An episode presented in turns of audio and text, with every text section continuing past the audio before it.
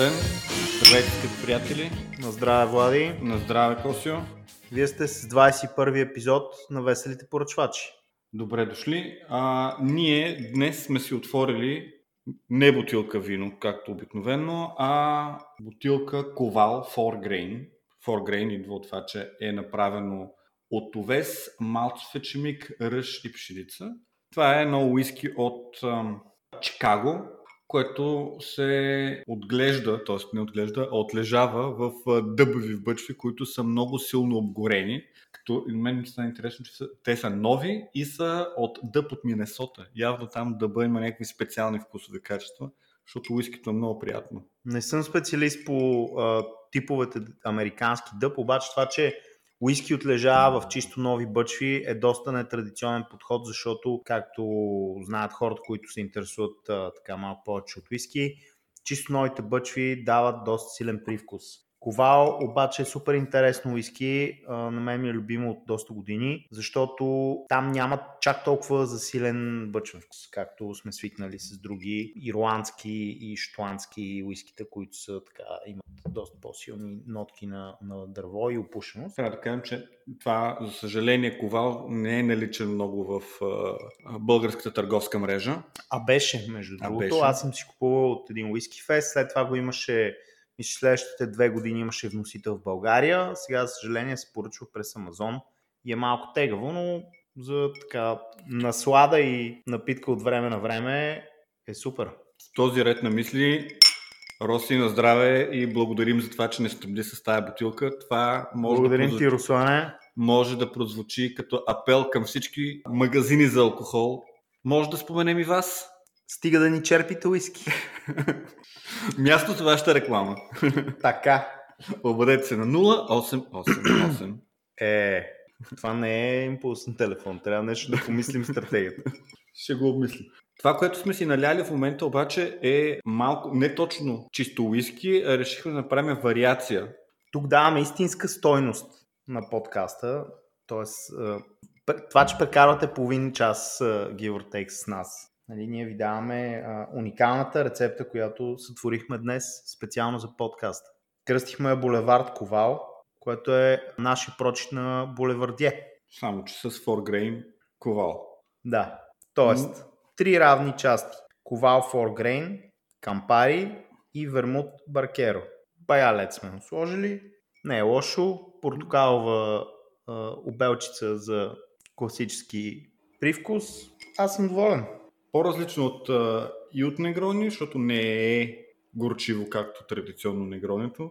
От друга страна няма а, тази тръпчивост, която има булевардието по принцип. Леко е сладичко, много е приятно. Според мен е, че но от второто, третото ще е много тегаво. Възможно е. А имайки предвид, че ковала е 47 градуса, не 38-9, както повечето джинове. Ще видим. За сега май ще се ограничим само с едно. Да. Някой друг път ще пробваме какво ще стане с повече от едно. На здраве на кораба майка, Булевард България. Миналата или по-миналата седмица Китай и китайското правителство забрани на всички държавни служители и шефове на агенции, министерства, това число и на армията, да, да притежават Тесла. А, Тоест, всички военни, всички военни, всички държавни служители, независимо дали това са министерства, търговски компании или просто чиновници, не могат да имат Тесла. Защо? Което, защото те не, не искат да, да допускат чуждото влияние чужди продукти на територията на Китай. Всъщност по-детайлното обяснение е, че Тесла записва от всичките си външни камери през цялото време, докато колата не само е в движение, ами дори в покой, когато има някакво движение около нея. Всичко това се записва от външните камери. Те са 6, мисля, че на повечето Тесли, не знам, доста са. Така или иначе колата а, се ориентира доста в автономния си режим през тях, т.е.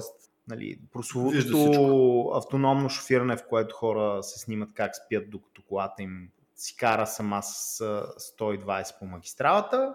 Та колата трябва да вижда всичко и китайците са решили, че това да се вижда всичко в Китай от американски коли не е добра идея. Аз така мисля, че под това прозира една друга китайска идея и тя е, че те също произвеждат електрически автомобили и е добре да ограничат вноса на чужди технологии, защото те имат собствени технологии и могат да си продават тях. Разбира се. Но да, като цяло трябва да се внимава, защото като, когато Китай си затвори пазара за теб, това е лошо предсказание. Това е така започнато от Тръмп от преди колко три години с ембаргото на внос на китайски стоки в Америка, за да може да се стимулира американското производство и така нататък.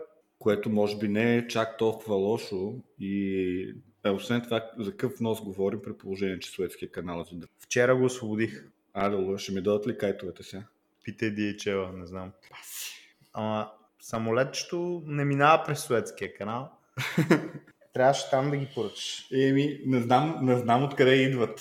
Всъщност, говорейки за електрически автомобили, една съвсем не нова технология се, се, се завръща и тя е на електрическите лодки, което сега звучи екзотично, но всъщност то е нещо, което си го има ever since, както има и електрически автомобили, но в момента няколко големи компании, големи компании за лодки разработват това а, и предлагат електрически лодки, като, така като гледам, има такива, които толкова, такова разнообразие, че могат да покрият целият спектър на възможни желания.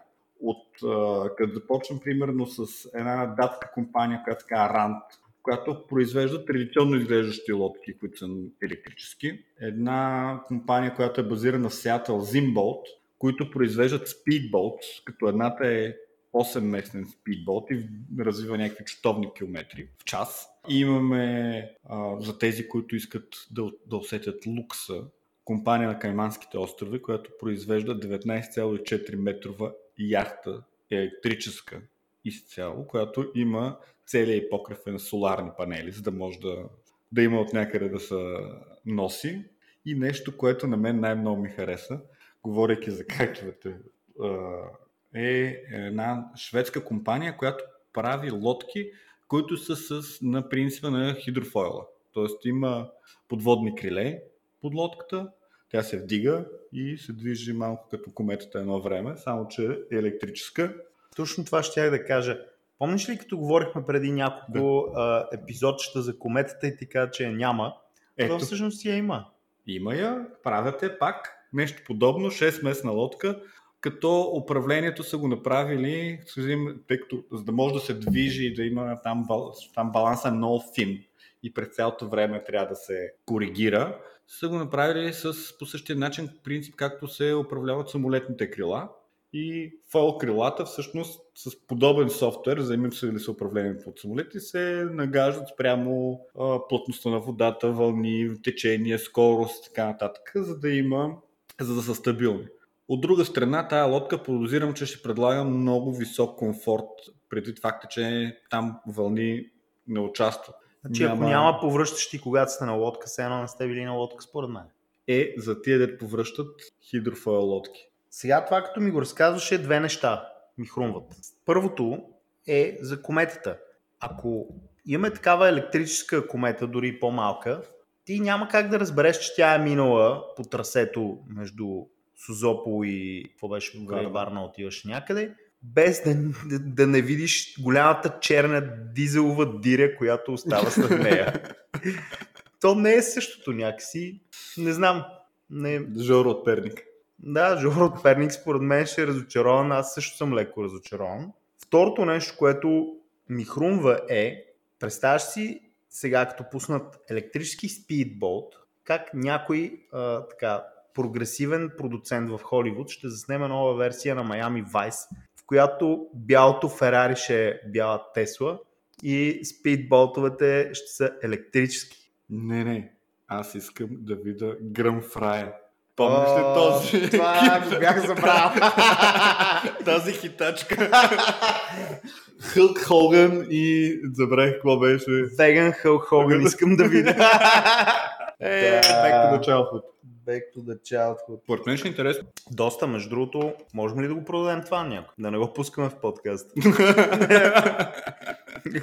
Трябва да помислим, а се не изражи го.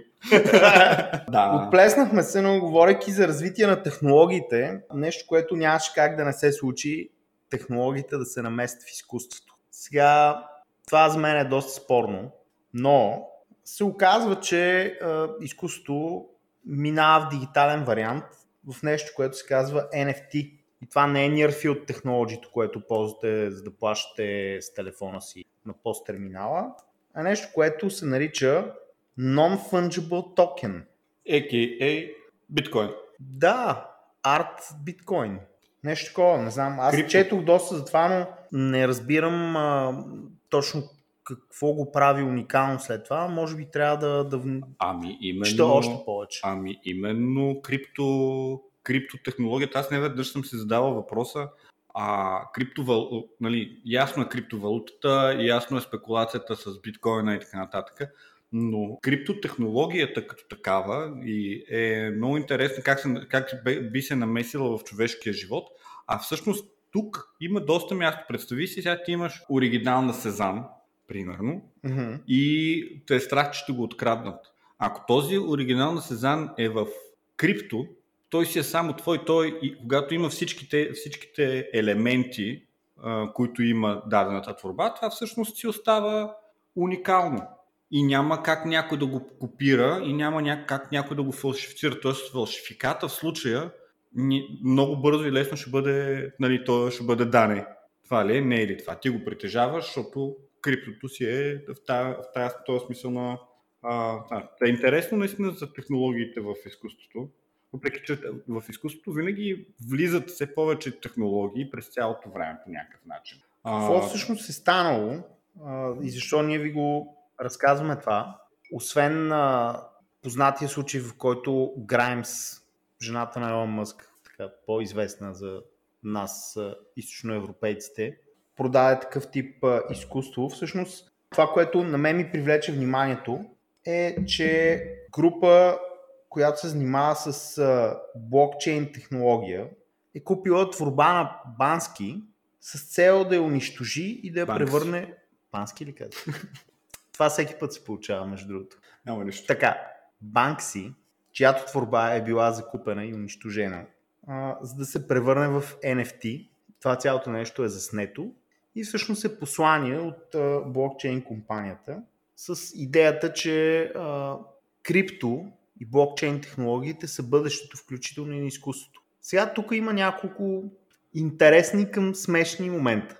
Не, първо да кажем, те, те казват, че когато изгорят, ако имаш а, оригиналната творба и имаш блокчейн творбата, NFT, нали, валюто на тая творба, стоиността на тая творба, би се носила основно от а, физическото копие, а не от дигиталното.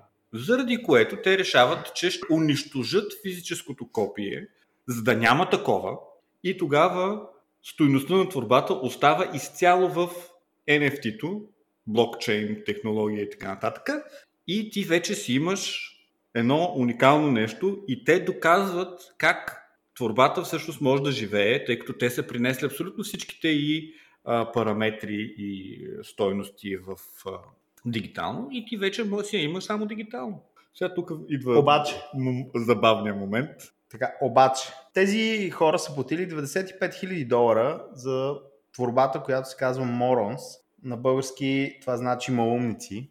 която казва, на която има едни изобразени хора, които казват и има надпис I can't believe you morons actually buy this shit. So Banksy.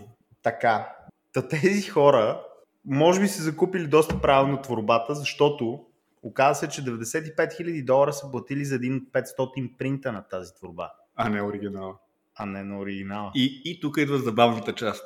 Изгорихме един от 500 принта. Той вече е носи само дигитална стоеност. О, oh, well. Да. Това е горе-долу като да а, изгориш един Golf 4, за да кажеш, че искаш всички коли с вътрешно горене да останат в историята. Останалите 9 милиона Golf четворки, които продължават да се търкалят по света, Те не те интересуват. Не, хубаво. Забавно е направили са това, което така, стейтмента, който са искали. Супер е. Мен ми хареса. И ми даде отговор на един въпрос, който така, още, още една перспектива, защо може да има, защо крипто и блокчейн технологията продълж... ще продължат да съществуват. Да, и аз признавам им, че концепцията, идеята им е интересна и това е бъдещето, но изпълнението е силно questionable. Гледай сега, никой не иска да... е- Едно истинско бански струва Така. много повече пари. Сега, Да е. да, да го запалят. Ако банк си у- унищожи сам творбата е едно. Те да го купят и да го унищожат, друго. Ам той вече си унищожава творби, между другото. Да, нали, сряза една картина в, Да. по време на аукциона На в а, Кристис, което това беше, беше супер забавно. Да, да кажем, че Граймс така, е имал по-добра идея от, от тях и доста по-добре е екзекютнала нейната идея за дигитален арт, защото преди колко бяха, две седмици някъде на търг беше изкарала почти 6 милиона долара от такива дигитални творби. Серия от дигитални творби, като идеята е била да дари съответно част от а, приходите на а, неправителствена организация, която иска да намали вредните емисии, които се отделят в въздуха. Идеята е добра. Никъде не пише обаче какъв процент от тия 6 милиона е дарила. 6? 6 милиончета, да. Не, не, А, 6%. А 6% къде го видим? Не, ще го А, е. Та, да. А предвид, че мъже е Елон Мъск, според мен може да си позволи да дари всичките 6 милиона и да добави още 6. Той нали беше разорен? Кога? А, преди известно време. Това сигурно е било в е, тинейджерските му години. Да. Говорейки за вредни емисии, всъщност нещо друго супер интересно, което е, е от последните седмици е, че Бил Гейтс издава нова книга, в която има така доста интересни теории и твърдения за замърсяването и вредните емисии. Тя е изцяло насочена към а, разясняване на различни технологични теории за съкрещаване на вредните емисии в а, трудни за решаване сектори. Става дума за стоманодобив, производство на цимент, земеделие. Бил Гейтс има едно много интересно твърдение, че развитите общества трябва да минат на изкуствено създадено месо и по-специално телешко месо, защото животновътството в тази си част, отглеждането на говеда и телета за а, телешко месо е един от а, супер сериозните производители на вредни емисии в света. Освен, че кравите пърдят, всъщност а, нали, изхранването им изисква добиване на супер много фураж.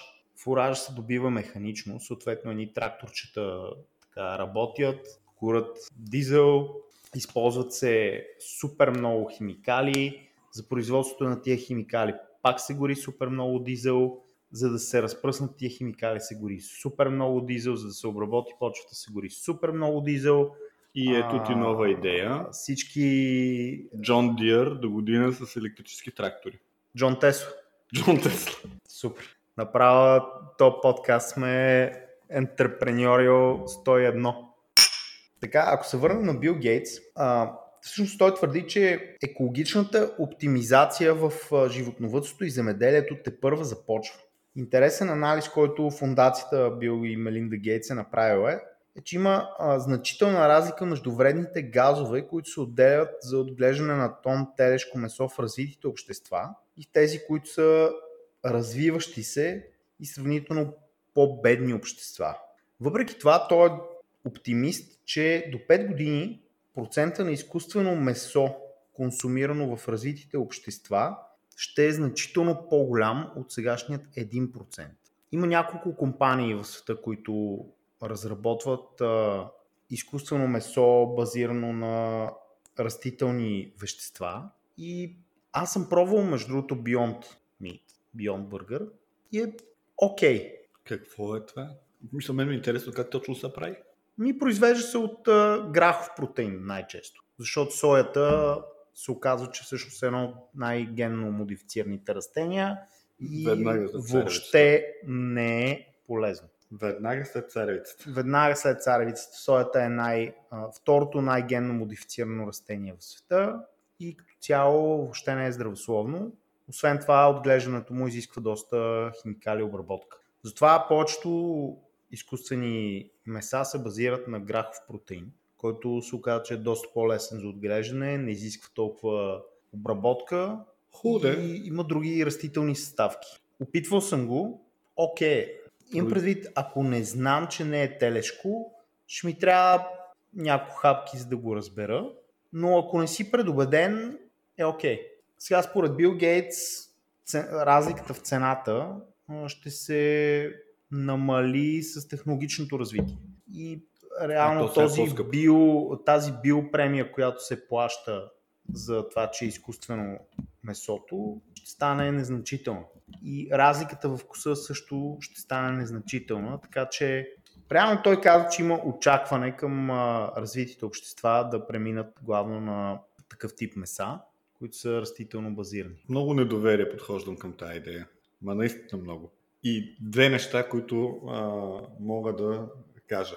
Първо, ще спрем да произвеждаме царевица, с която храним говедата, за да почнем да произвеждаме грах, за да правим не да, не да храним говеда, а да правиме изкуствено месо.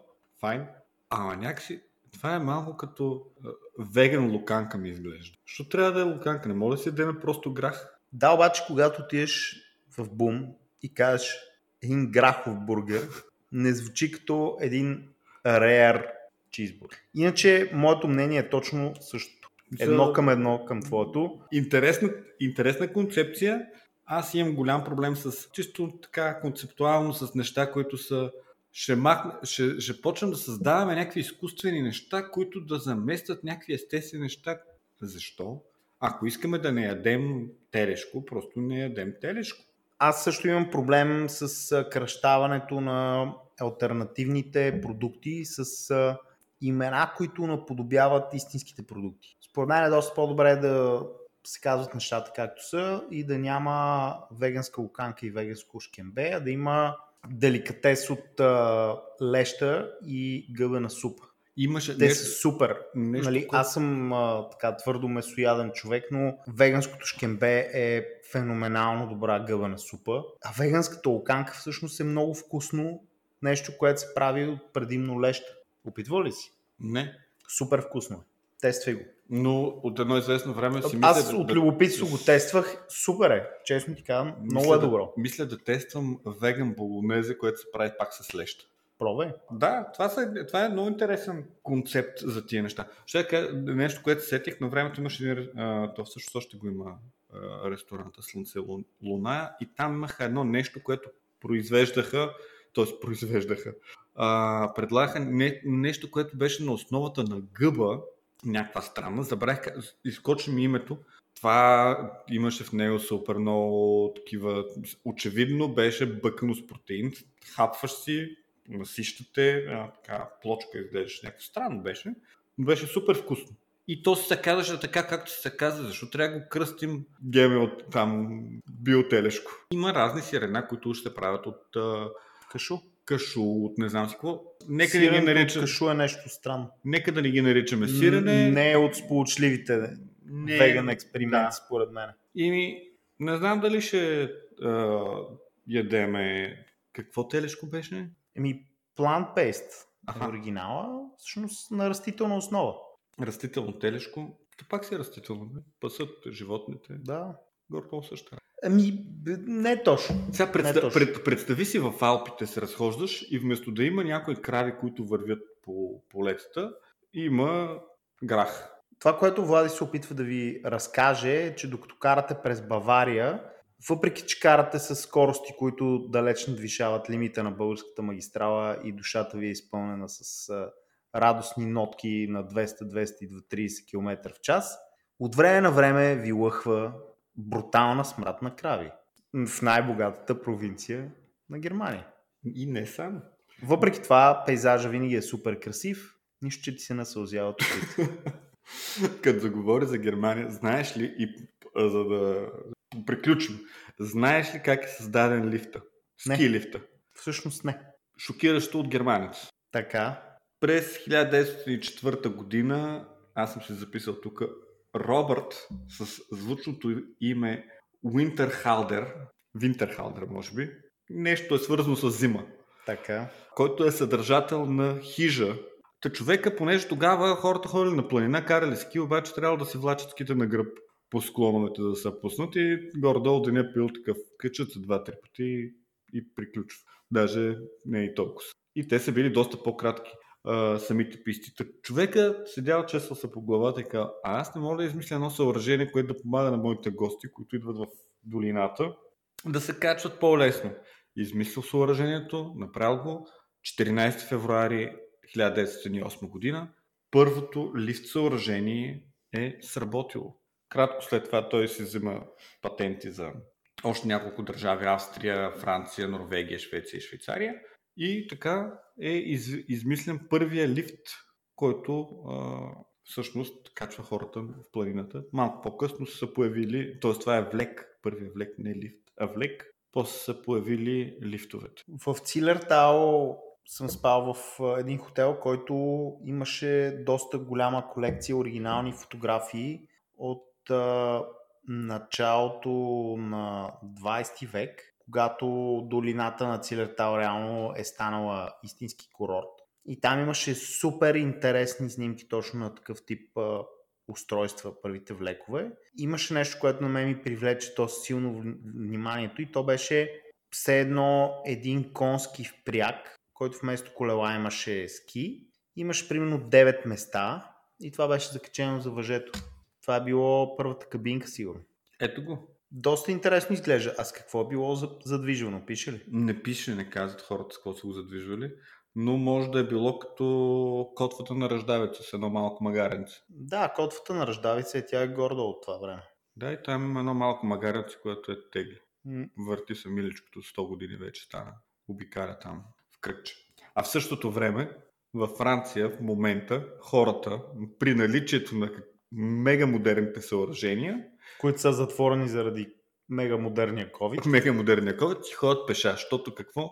Във Франция курортите са отворени, но съоръженията не работят. Тоест ти може да отидеш в някоя долина, някоя долина примерно Ледозалп или Летруа Вале или където искаш и да си вземеш ските на рамо и нагоре. Между другото, в Сен Мартен до Белвиле хората казват, че абсолютно всички а, неща, които имат свързани с а, кучешки впрягове, сервиси, такива услуги за mm-hmm. кучешки впрягове, найем на снегоходки, найем на ски с пантаджийски mm-hmm. сетове с колани, всичко е разпродадено и презаявено от време назад. И долината, долината, всъщност хората продължават, но те са само местни, за съжаление, за, има около 25-30% за заетост на легловата база. Пантенето е, е нашето време. И аз това ще я да кажа, че 1904 година пантенето е било популярно, 2021 година също. също е много популярно. Трябва да се... сезон отваря. Трябва да се... Да, и сега ще става все по-хубаво, защото ще става стабилно, няма да има опасни случки. Което само две вметки ме, ме навежда. Едната е за а, иронията, в която отне живота на Жули Помагалски, която е внучка на а, френски инженер, който е създал лифтовете Помагалски.